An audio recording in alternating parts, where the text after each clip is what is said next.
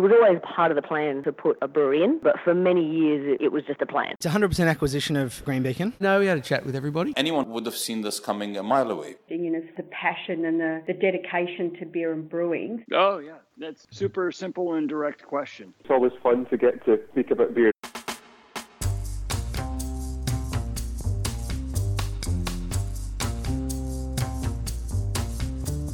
And that's just what we're here to do talk about beer. My name is Matt Kirkegaard, and this week we head to Vietnam to meet the Heart of Darkness craft brewery based in Saigon. I recently attended the Seabrew Trade Show and Conference in Bangkok and was struck by the energy and enthusiasm and the sense of opportunity for craft beer at that conference. It reminded me very much of the craft brewing scene here a decade ago. It was also very interesting to hear the very different regulatory environments that operate across the region and the different approaches to the industry as a result. Beer is a drink, I think, that is at its best when it's a little idiosyncratic and it reflects the time and place into which it was born. So I wanted to explore that a little bit from the things that I saw at Seabrew. Everyone I spoke to pointed to Heart of Darkness as one of the most significant brewers across the region. So I reached out to its founder and CEO, John Pemberton, and the Director of Business Development, Chris Roberts, to learn a little bit more about the craft brewing scene in the Southeast Asian region from their perspective, and also the background of the Heart of Darkness Brewery. Brews News coverage of Seabrew 2022 was proudly brought to you by HPA. As Australia's leading hop grower and regional representative of the global BarthHaas Group, HPA supply a huge range of consistently high quality local, international, and innovative hop products so you can make consistently high quality beers. Their team of experts in hop breeding, growing, harvesting, and processing are dedicated to helping brewers become more efficient and more profitable by delivering maximum impact in beer year after year. HPA are proud supporters of brewing education to build a sustainable future for the industry. And now enjoy my chat with John Pemberton and Chris Roberts. John Pemberton, Chris Roberts, welcome to Beer is a Conversation. Hi Matt, how you doing? Special Seabrew edition, I should say, having just been to um, uh, Bangkok for the for the terrific uh, Seabrew conference and trade show. Uh, I, I, didn't actually manage to catch up with you. It's a it, it's it's the challenge of something like uh, Seabrew, where you've got two days. There's a very active program and a lot of socialising. Trying to steal an hour um, can can be quite a challenge. But fortunately, we've got uh, you know Zoom uh, style uh, communication tools. So thank you for both joining me. Thank you for the invite. Yeah. Because we are speaking to a brewery that's probably not a household name in the Australian brewing industry, even though they're probably aware of the brewery. Um, I'll get you both just to tell me a little bit about you and your backgrounds and how you came to be uh, working for a brewery in Southeast Asia. John, uh, what, what's the John Pemberton story? the John Pemberton story. Um, okay, so I I moved to Taiwan when I was 21 and learnt Mandarin, um, and then decided that I want to go to China and um, and become sort of a cultural bridge and do business and get into sourcing and procurement and trading. Um, got waylaid in 98 by the Asian financial crisis, ended up in the States um, where I discovered craft beer and fell head over heels in love with it. Um, as an Englishman moving to America, I was absolutely terrified. You know, the land of Bud, Bud Light, Coors, Coors Light, Michelob, Michelob Light, and I come from the land of fine ales. It was a little bit terrifying. Um, and as I got there, my my now ex-wife threw a party for me, uh, and I met this guy, who became a very dear friend of mine, John. And I was crying into my Budweiser, quite literally. And he's like, "Oh no, no, mate, come on, I'll take you around the corner." So he took me around the corner to this massive beer barn, uh, and we just started picking up bottles off the shelf. And we went back and sat in the corner, and he took me on his craft beer journey, um, which is where I discovered. I guess that night it was Sierra Nevada that really sort of opened the door for me and changed the way I looked at beer. Um, I think I put on 16 kilos while I lived in America uh, after discovering craft beer. Um, so I was there for like eight years, and then I got my dream came true, and I got to go back to China. Um, and of course, there was no craft beer. So after about seven years of craft beer famine, um, a very dear friend of mine, Steve, popped up on my doorstep at like 11 o'clock at night. No phone call beforehand, and this is the age of cell phones, right? Bangs on the door, and he's super excited, and he's got this bottle of beer in his hands, and he's just made that uh, in his kitchen. And he'd been trying to get me to do this for ages, but I was a um, general manager for a big retail outfit out there. So I was always busy, always traveling. And um, so I tried it, and it just blew my mind. It was a, a red IPA, uh, but it was as good as anything I'd ever had in the States quality wise. So I was like, all right, look, if you can make beer that good, here's the deal. I'll pay for the kit, and you teach me how to do that. But we get a kit that's big enough that we can do like 80 litre batches, so we get two kegs each. Screw bottling, I went straight to keg. um, so that's what we did. Um, Steve became a little bit um, loose with his hopping techniques. Um, I became completely obsessed. So I replaced Steve with pumps. Sorry for listening, mate. Uh, replaced Steve with pumps and um, and quit my job, and then basically spent six months just teaching myself how to homebrew. Um, and it turned out I was pretty good at it. Uh, then IKEA came banging on the door, headhunting me for a role heading up their operation, their sourcing operation in Vietnam, which is where I always wanted to go after China. So um, I relocated to Saigon brought my brew kit with me, kicking and screaming. Everyone thought it was some sort of bomb making kit or something. So customs didn't want to touch it. IKEA didn't want to touch it. I had to throw a hissy fit and say, well, either I get my brew kit or I don't come. um, so, so got the kit through. Um, and then um, to my chagrin, my driver tried to bring up a bottle of gas to my apartment, uh, which nixed all my plans because it was a gas fired system and I wasn't allowed gas in the apartment. So, um, so I went and built a very, very dangerous high voltage electric system, which they couldn't police me putting in. Um, I think I set fire to my bathroom maybe twice. um, that system's still going. We still use it up at the brewery to do all our nano brews and R and D brews. Um, it was a really nice little system. So I carried on brewing through my three-year contract at IKEA. Uh, met my partners in the middle of all of that, and we decided to set up Heart of Darkness. Um, it was sort of very early on in the craft stage here. Um, at that point, we had Rooster, we had Pasteur Street, um, Fuzzy Logic. So just a handful of smaller ones, with Pasta being the only one with a brewery and a and a tap room. Um, so we set up, we built uh, a tap room, and we did our own brewery. So we actually came with money and was self-invested. Um, and started up a proper brew facility, um, opened up the bar in the center of D1, um, and I think we were really the first ones to start really pushing and marketing and getting the, the message out there for craft beer. And we put in 20 taps, um, which my brewers were freaked out by. But I was like, no, a part of our mission has to be to bring the different beers in the world to Vietnam. So I want 20 taps, and we'll keep on brewing experimental stuff. And basically, introduce proper craft beer to, to the Vietnamese. Our whole ethos is to be very true to our roots, which is obviously the American craft beer scene. And I love I love their push for innovation and always push the envelope and always try and do bigger, better things. Not necessarily cram more hops in, but but to innovate.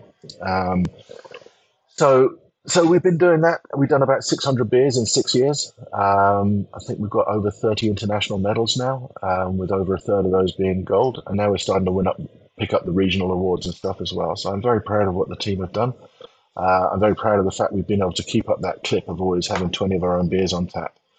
Um, so yeah, it's been a really, really fun journey, and um, and we're getting the recognition for it now, which is awesome for the team because they've worked really hard for it. We'll come back and talk a little bit about your beers. I'll just uh, get uh, Chris to tell us his, us his story, but I'm, I was fascinated when I saw that IKEA was on your CV. Um, I wasn't sure whether your, your start in brewing was somebody turned up with a, a bag of malts, some hops, some yeast, and some water, and it was a case of just build it yourself. Don't forget the Allen key. that was for the brewery. so, Chris, how about you? Because you're you're based in uh, uh, Bangkok or uh, Thailand. Thailand. I'm at the uh, at the house down in Rayong. I, I should say you're an expat, uh, an American. Yeah, yeah, uh, yeah. So I got CNN elections running on in the background, seeing where we're going. Um, Don't hold it against him, though. well, you got to see where it's going. Um, so yeah, I, I, graduated from law school in 05. Uh, went to Tokyo, was working there, consulting, legal, finance, sort of all in that uh, world. Uh, my neighbor at one of my houses was an importer of American craft beer. Um, so when my ex got transferred to Chicago, um, that entity that he used as a buying agent was a New York entity. I'm a New York barred attorney, so I ended up sort of doing the contract negotiations on an ad hoc basis for his supply chain. Um, that then led to us creating an export consolidated export company. Basically many of the same beers that we were shipping to Japan, we started to ship elsewhere: Australia, New Zealand, Thailand, Sweden, Korea. Um, you know, sort of down the board. Um, did that until 2000 from 2012 11 to 2015 then we created an importer in korea because that was one of our biggest markets but we didn't have enough distributors so i went there uh, set that importer up uh, and then uh, decided to make a change and I, I was the last employee hired by the original ownership of Ballast. Um, so worked for them until Constellation thoroughly destroyed it uh, and lost uh, oh 985 million dollars approximately um, uh, and then Well, we- we've all got to have ambitions. Oh yeah they had ambitions but, uh, yeah yeah that was a that was still the, the largest flame out in craft i would say probably in beverage alcohol honestly um, and then i joined hod august of 19 uh, just was starting to get things normalized, and then we went into three years of COVID. But I- I, see in your uh, CV you've got Pirate Life on, on, on your CV uh, with uh, their their partnership with uh, Constellation, I believe. yeah, well, yeah, we did the collaboration. Actually, that was before it was Constellation. That's when we were still indep- independent. So that's when uh, Colby and myself uh, hung out with MC, Jack, and the boys down in the original brewery down in South Adelaide, and then had a lovely time drinking wine in Adelaide Hills after that with MC. Uh, What could possibly yeah. go wrong? right. Australia was one of my biggest markets for Ballast Point. I mean, if you recollect from like 2012 to 16 or 17, Woolworths bought a lot of ballast.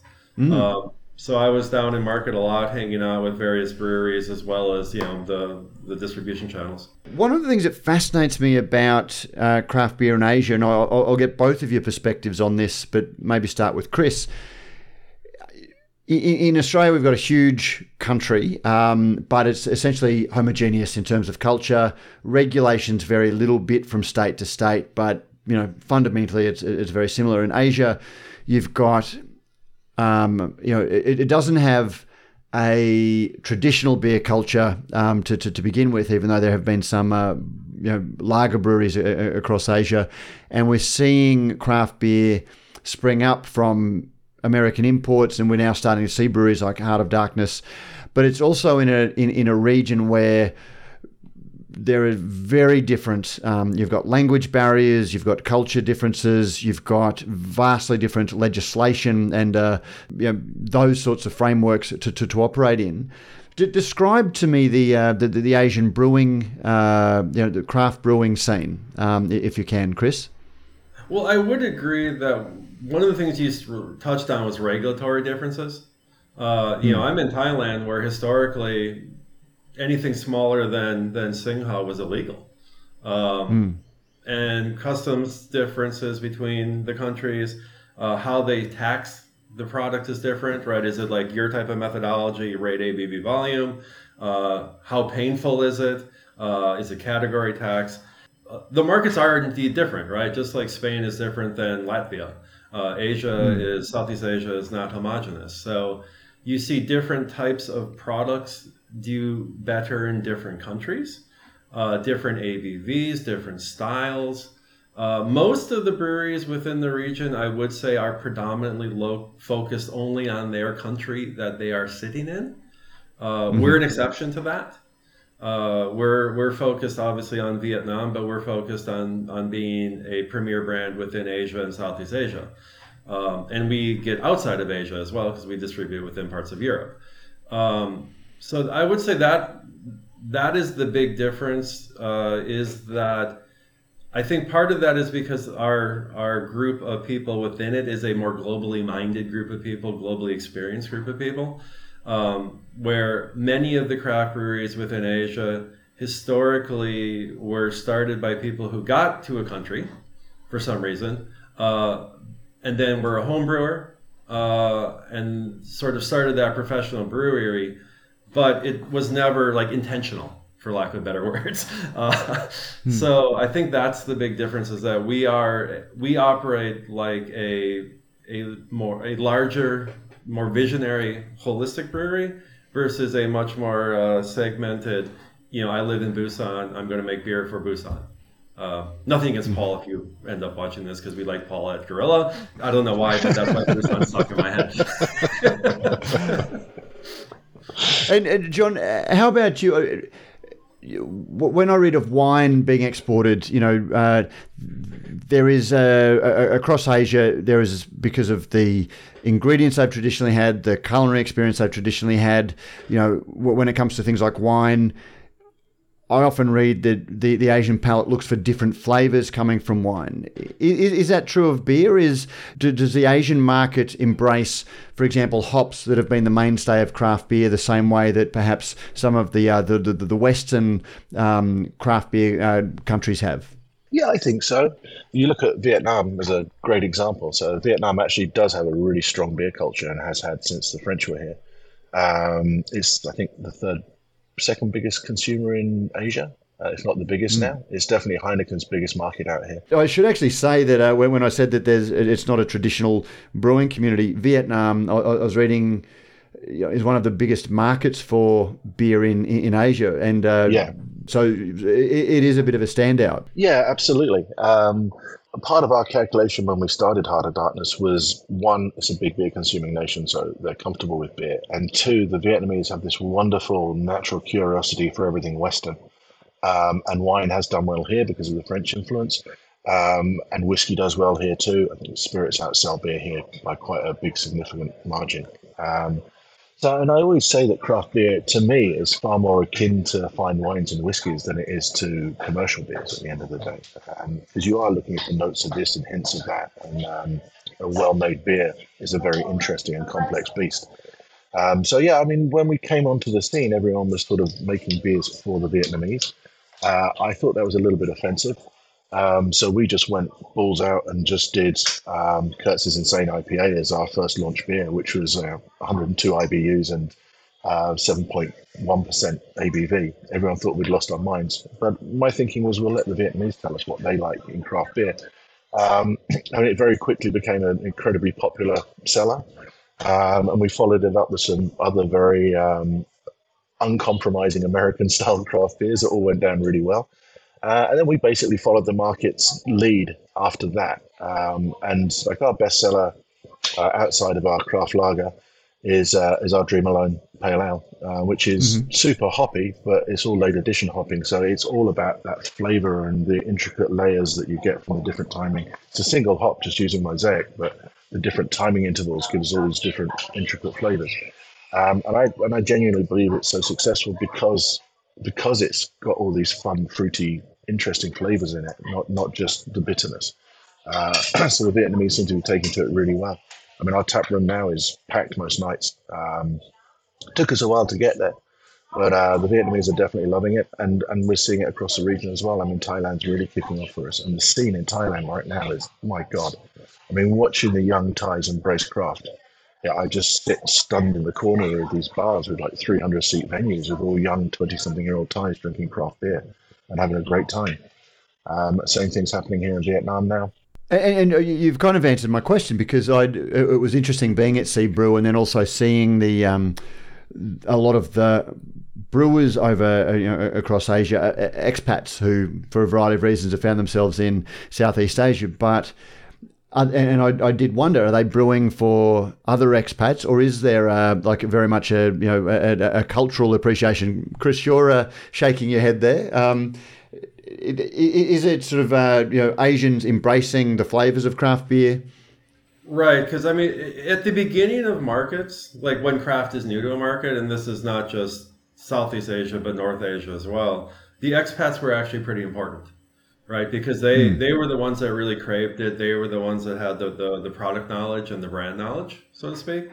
Um, but then, as the market matured, it got out of the expat community. because at the end of the day, you know, there's only a few at what a percent, percent and a half, two percent expats. Um, now the and, and speaking of like Thailand specifically, the five years ago the focus of craft was lower Sukhumvit which was heavy on expats, also Silom as well. So it's kind of, you know, mm-hmm. basically like 23 to Nana and Silom. Now the majority of the demand in Bangkok is in what you would call the inner suburbs. It's Lat Phrao, it's Pinklao, it's Rama 4. Yes, there's still stuff that's expat facing in in the lower part of, of Sukhumvit, but the consumption is now spread out to the you know the upper middle class Thai neighborhoods. Okay. John, is that the, the, case in Vietnam as well? Very much so, yeah. I mean, um, you, you need the expats in the early phase. It's sort of validation of the model, right? Um, but we we push all our marketing towards the Vietnamese now. I mean, our whole push is to localize everything. Um, and yeah, I'd say, I mean, at the moment because it's tourist season, so it's a little bit out of whack. But um, right now we're probably seventy percent Vietnamese and thirty percent expat. Um, we were as high as about 90% Vietnamese um, prior to the tourists coming in. Um, so yeah, I mean, it's definitely getting out there and working. Um, but I think you, you know, as Chris said, these are still. I mean, what the Vietnam scene's only probably seven, eight years old in total, um, and it takes a long time and a lot of exposure to craft beer to get the palate that you would need if you even had the desire to go off and make beer, right? So you know, for the locals to, to get on this bandwagon. And I mean, I'm super proud that our lead brewer is local and he's fantastic. Um, but can he create a recipe? No, because he doesn't have that experience yet uh, or that creativity side to it. Um, so it'll take a while to, to see sort of locals come up uh, with the ability to write recipes and with that breadth of drinking experience, basically drinking around all the different styles and the different brands to understand because it's quite a complex beast at the end of the day. But uh, I'm looking forward to the day when that starts to happen here, um, and it will. It definitely will because the creativity is here. Uh, it's just the time and saddle needed. So I'm gonna, you know, my accountants will get upset at me because we've got so many expats on staff. But my response to that is, you know, if you can find me a Vietnamese that has that depth of knowledge right now that we need to kickstart this business and get it moving fast, I'll hire him in a heartbeat. I'd much rather have an all Vietnamese team. But the reality is, we still need to go out there and find experienced expats to do the roles. Um, and like even marketing, for instance. I mean, we've got a fantastic lady, Grace, who does our marketing. She's British. Um, but she has a lot of craft experience, so she knows how to market a craft brand. She knows, understands beer, understands. You know, she can sit in complex conversations with our brewers, and she knows what's going on, which I think really helps give us an edge when it comes to the marketing as well. Quite often, you know, in, in the early days of the Australian craft beer movement, you know, it, it really kicked off in the US in 1980 with Sierra Nevada, which was the beer that excited you, John. And uh, um, you know, Little Creatures here was one of the breweries that um, really inspired, had that same influence. It was very much um, modelled on the Sierra Nevada Pale Ale in in a lot of ways. But when it kicked off, um, you know, a lot the, the commentary was Australia is 10 years behind the states in terms of its craft beer. With social media and with the you know rapid innovations that take place in craft beer you know I, I like to think that Australia's probably you know six months behind what's going on in the US in a lot of ways. And that's mainly just a seasonal thing in the same way that you know uh, fashions that are, are appropriate to the northern winter come down for the southern winter six months later because we can follow quite quickly what what is the thinking around uh, you know uh, either John or Chris? Um, what is the thinking around where Asia is in terms of how far you know behind the the, the, the key craft beer trends driven by America? To do you think Asia is, and is is there a single Asian market that you can describe, or is it everyone's a little bit different? I would say it's a little behind in the sense the consumers don't have the experience yet, right? Like that the Aussie consumers do, because they do have you know, the first time I showed up in the Oz was Good Beer Week Melbourne and Gabs 2012, right? So um, that was still pretty early in the game. Now, obviously, the, the social media factor does make information move, but that, that consumer is ready for something uh, quicker because of that experience. Um, the older the market is, the the more quick it is to embrace things or want new things. So Thailand is a much more is a market that's much more focused on on um, developmental or new styles of products, partly because it gets air freighted in, right? Uh, or other or Thais get exposed to it in other places. So it, it isn't one answer fits all, uh, but it it's definitely you know the time has compressed, right? The the time to experience has compressed as a result of technology. Although it did slow because travel was gone right? I mean, when you couldn't travel, you weren't trying things. And when bars were closed because the government closed them, that made it even harder. Um, so it, it has been a very you know, uh, uh, messy last couple of years. But I mean, it, it's definitely, it is behind per se, uh, but it's not, you know, it's going to take far less time for Asia to quote unquote catch up than it did for Australia just because things move quicker now. Uh, just picking up from that, I was really struck when I was at Seabrew, the exuberance I would describe it. You know, the the, the, the exuberance of the industry, which which you, you, see in a young industry, and you know, Chris uh, would have seen that in 2012 with the early days of Good Beer Week. You know. Hey, look, we're coming together. There's this industry. We all have the same passion. It's wonderful. It's innovative. Um, isn't this exciting? And there was very much that um, at, at, at Seabrew. Is that your experience? That there's that, that, that real excitement um, for craft beer across Asia?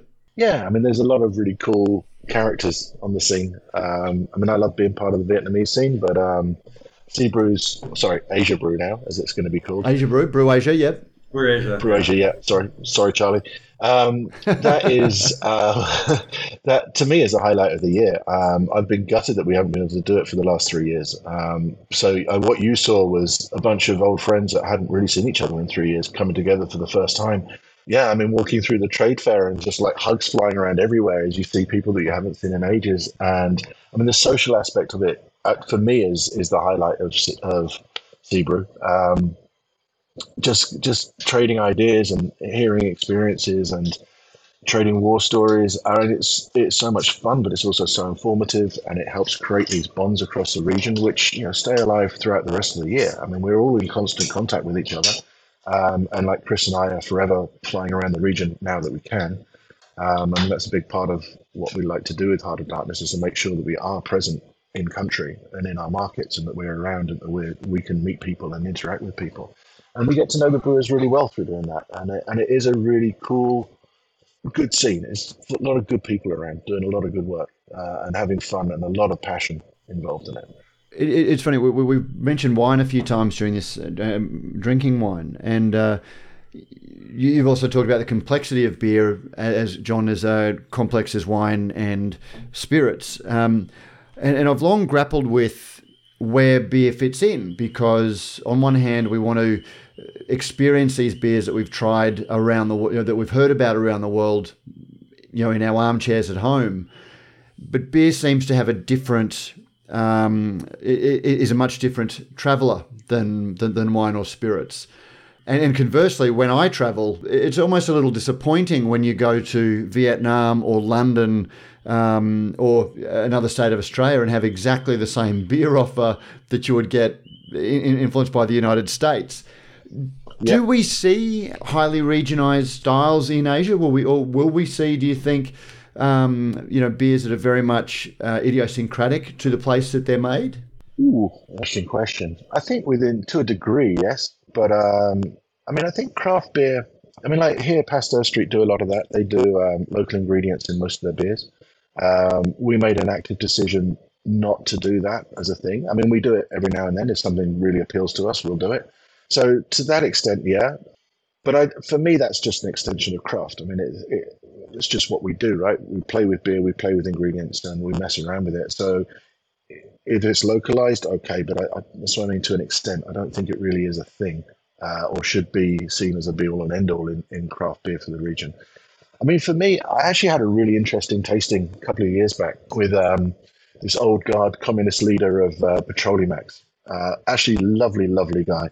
And I was doing a tasting with him and a bunch of his friends. So these are seriously wealthy, sort of connected guys in the government. And it was it was a casual kick kick back, just have beers with them.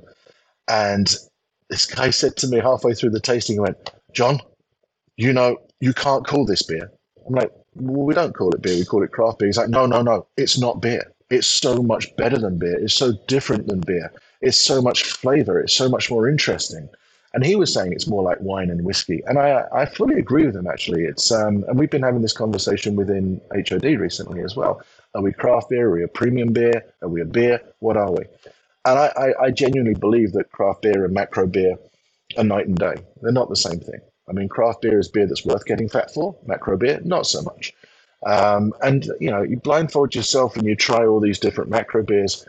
I defy you to be able to tell the difference between any of them. Whereas with craft beer, you're going to get flavor explosions and like all sorts of different fun stuff going off in it. Uh, I mean, it's beer that's brewed with passion and with love, and it, it, it's brewed by people that want to share, want to share something they have inside them with other people, right? Share their vision in their head of what that beer is going to taste like, and share it with people. Uh, macro beer is just for getting drunk, in my opinion. Craft beer, I mean, we very rarely deal with drunk incidents at this bar. Uh, I think your, your average craft beer consumer is not doing it just to get drunk. They're doing it for the quality of the experience, and for the for me, it's about quality of time with friends uh, and creating memories. And the beer is an important part of that memory. It's part of that journey. Um, I think you always want to try and create that emotive connection with craft beer, and that's not the same thing that you get with Heineken and Tiger and all that. I mean, they've got their place, and I'll never put them down. Um, but it, it serves a different purpose, I think. Yeah, I mean, I say you would get some localization based upon the the way to which people drink. Like, is it with food? Is it not with food? What's the food like? What's the culinary culture? I mean, as a Japan person, thankfully back next week for the first time in a long time. Uh, Japanese craft beer is like Japanese cuisine. It's very refined, but it's not terribly aggressive. Um, and I, I think you you get that. Uh, to different degrees in different cultures. Uh, and then also, this is true of, of you guys in Oz. Because of your tax structure, you get a lot of beer between 4.5 and 5.5% alcohol. Uh, if yep. you eliminate that regulatory confine, like Vietnam has, or Japan has, or the US has, you get beer of much greater ABV diversity, and that adds to product flavor diversity. Um, mm. But that's not a function of, of geography or demography, it's basically legislative.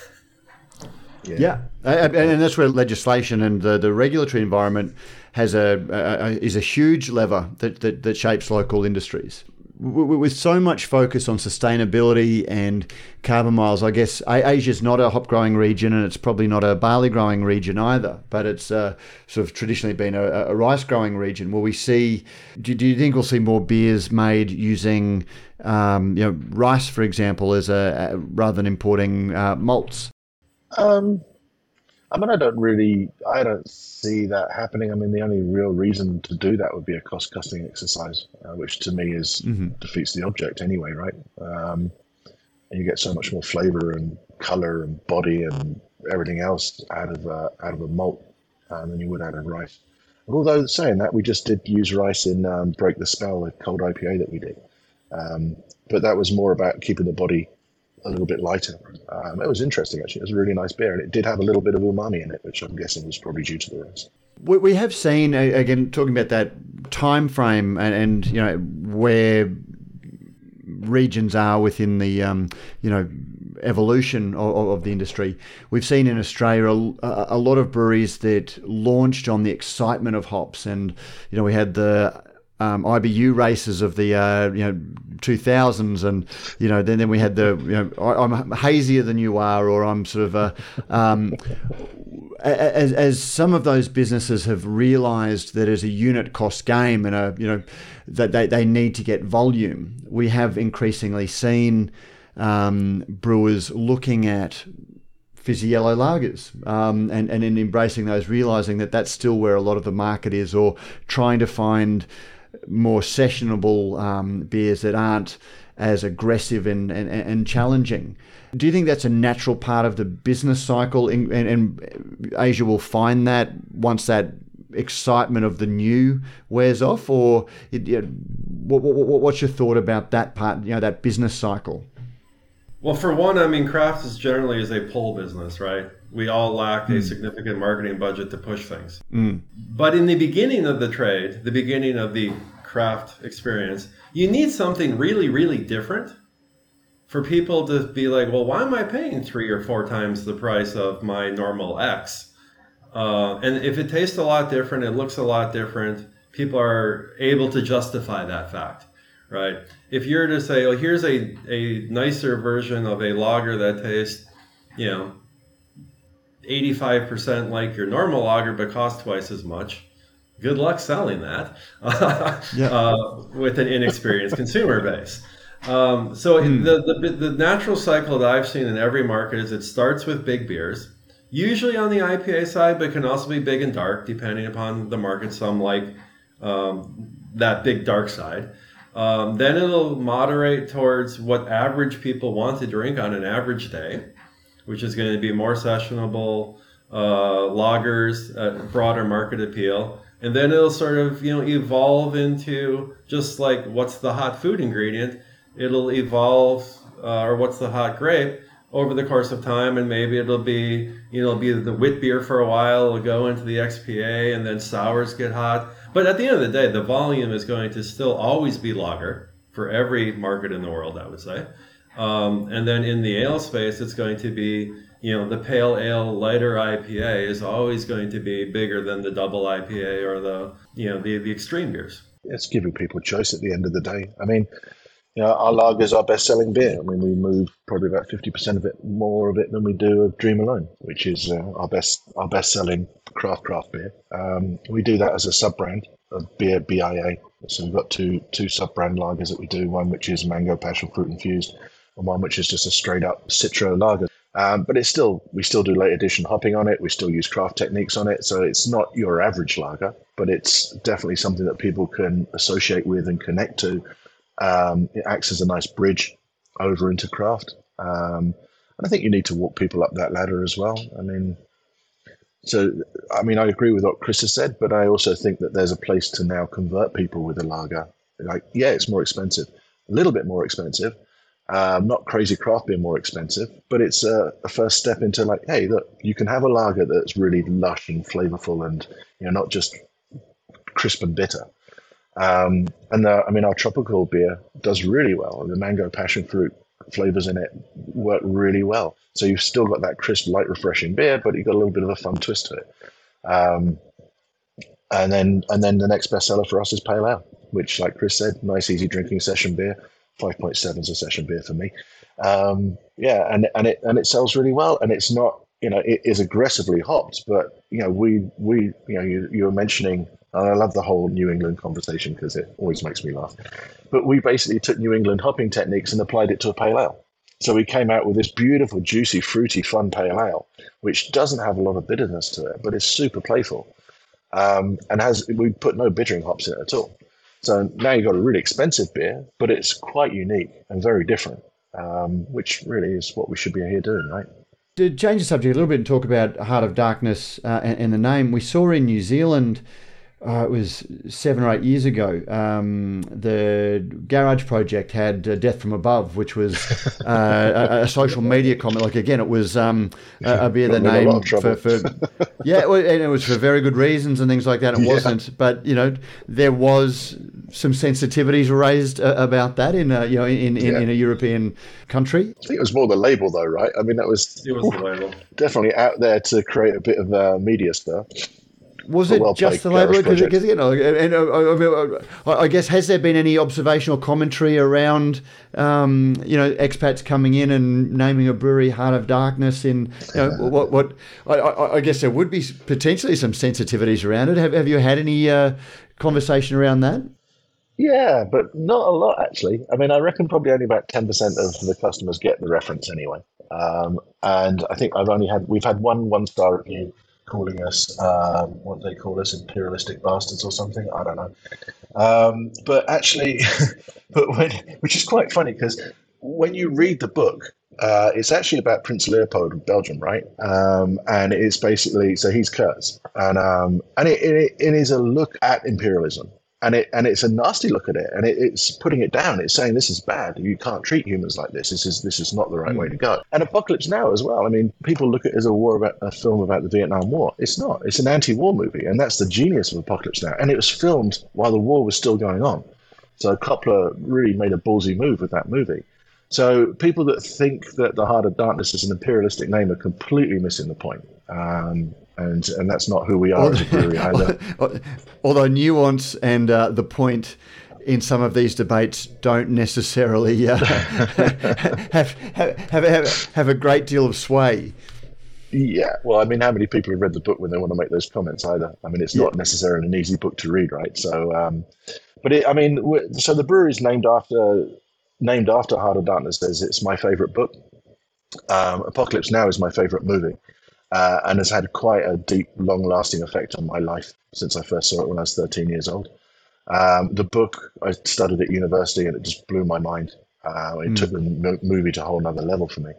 And so when we were looking for um, we were looking for a name for the brewery, and we wanted we wanted something that was dark and edgy, something that would stick in people's mind like a punch in the gut, or like who the hell calls a brewery that?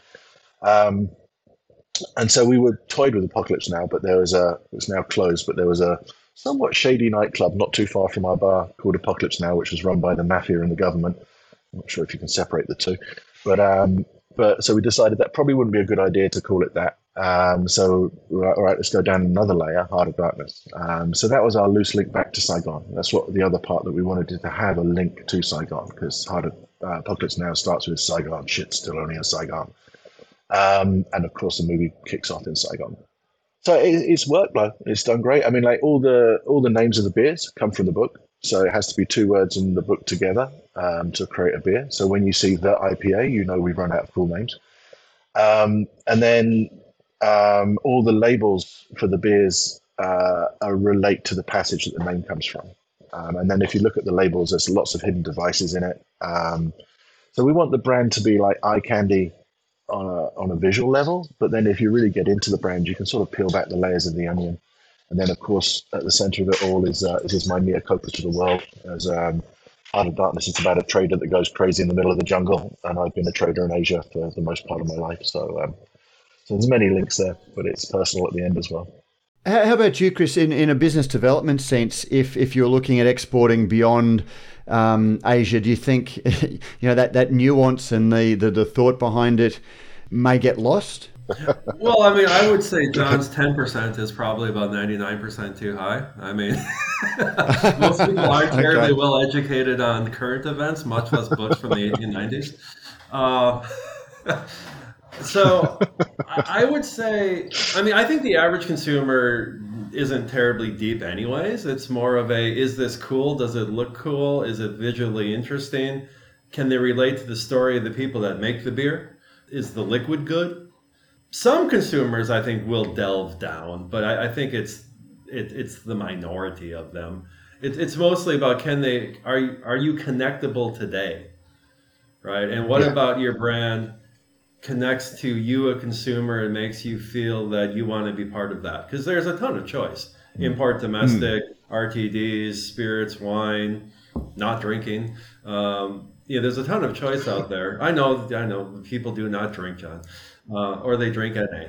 Uh, but yeah, so I, I don't think. I mean, I think having a true story helps. You know, having worked for other breweries, and when you have founders that do exist, and you have a story about why the brewery is called what the brewery is called, is very important. When the when the brand is just created in a boardroom, that's very hard to connect to consumers. You need people to connect. Absolutely. Now, I, I, I guess the last question: Where next for Heart of Darkness? Oh, we really want to come to Oz. Really, really want to come. That's top of my list. Um, but um, sadly, and Chris had it all sorted as well in 2019, and then COVID screwed that up, and then freight rates screwed In, that in, up. in the before And now- times, but we are in a post-apocalyptic Yeah. world, so hopefully we'll uh, Exactly. we'll, we'll We get to see you down here. Now, now we've got exchange rates to battle. So um, yeah, but we're we're definitely on that one. Um, and then Chris really wants to get Japan up and running. So do I actually. Um, can't wait for business trips back to Japan again. Um, Korea, um, and then we're working on on Europe, um, and of course, I mean the US. When we can get FX stuff sorted again, would definitely be another target. I mean, we just want to get it out there and share it, you know, and have some fun at the end of the day. But this, sorry, I've just stomped all over your turf there, Chris. No, I mean, I'd say that that's all right, but uh, in, in the short term, it, it's really going deep in our home markets because there are a lot Yeah. of things that aren't terribly great in the world at the moment that are well Yeah. out of all of our controls, macroeconomic, geopolitical, of that nature. So we're really focusing on on really taking our position to the next level within the Southeast Asian area, uh, and then being able to pounce when the world does get better um, in other areas of the world by maintaining those relationships, as well as getting product into places for events and festivals and all that stuff, you know, and, and things like this to make sure that our, our name is is getting out there. Just out of interest, what, what, what size is the brewery? Like, what, what sort of is your annual production volumes, John? Um, we're just about to expand it to 1.2 million litres. Okay. Still a little bit, uh, obviously big enough to start moving some beer around the region. Yeah, absolutely. Yeah. Terrific. Well, hopefully we will see you. Do, do you have any beer down here yet? Like even uh, small scale uh, supplies, Chris? Uh, we did for uh, Pints of Origin last year, or sorry, this year. Mm-hmm. This year, yeah. Um, we'll see what happens. I mean, there's again, there's conversations going. Worst case scenario, if the Aussie dollar doesn't improve, which is really the biggest problem, um, then we'll probably be looking at something similar for Good Beer Week Melbourne uh, in May, uh, or perhaps mm-hmm. a collaboration, or perhaps both. Uh, you know, at the end of the day, it is a business, so the math has to work to hear uh, expressions like it's a business, I, I, think you're already well ahead of where Australia was uh, 15 years ago in the early days of craft, because the, the focus was always on the craft, not on the craft beer business. So uh, that, that's interesting to hear. Well, Chris Roberts and uh, John Pemberton, thank you so much for joining us for this uh, Beer is a Conversation episode and talking about all things Heart of Darkness and uh, beer across Asia. Is there, I, I guess, any last observations or comments that you'd love Australian beer drinkers and brewers to hear? Keep your eyes open, guys. We'll be down there soon. I'm really looking forward to it. Terrific. Well, hopefully we'll get to host you both uh, and uh, get to have a beer with you uh, down this part of the world uh, before too much longer. Thank you both. That would be awesome. Thank you, very much. Thank you, Matt. Much appreciated. And that was John Pemberton and Chris Roberts. As for the rest, you know the drill. If you value what we do, you'll find links in the show notes to learn how you can help us keep doing what we're doing.